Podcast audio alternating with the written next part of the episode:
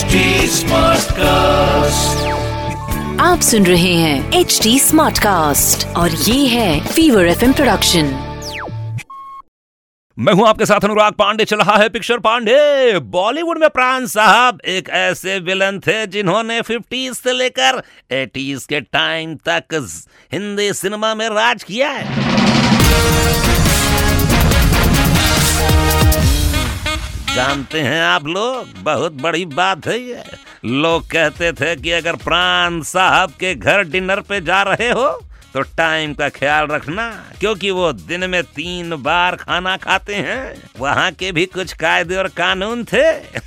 तो ऐसे ही एक कहानी याद है प्राण साहब की हाँ जो नूरजहाँ के साथ हुई थी। एक जमाने में उन्होंने कह दिया था कि वो बुढ़िया है। हाँ, वो बुढ़ी है। बाप रे बाप, बवाल हो गया था पूरे मार्केट में यार। जब प्राण साहब मुंबई आए थे, तब उनके और नूरजहां के बीच में नोकझोंक बहुत होती थी, बहुत खबरें आती थी।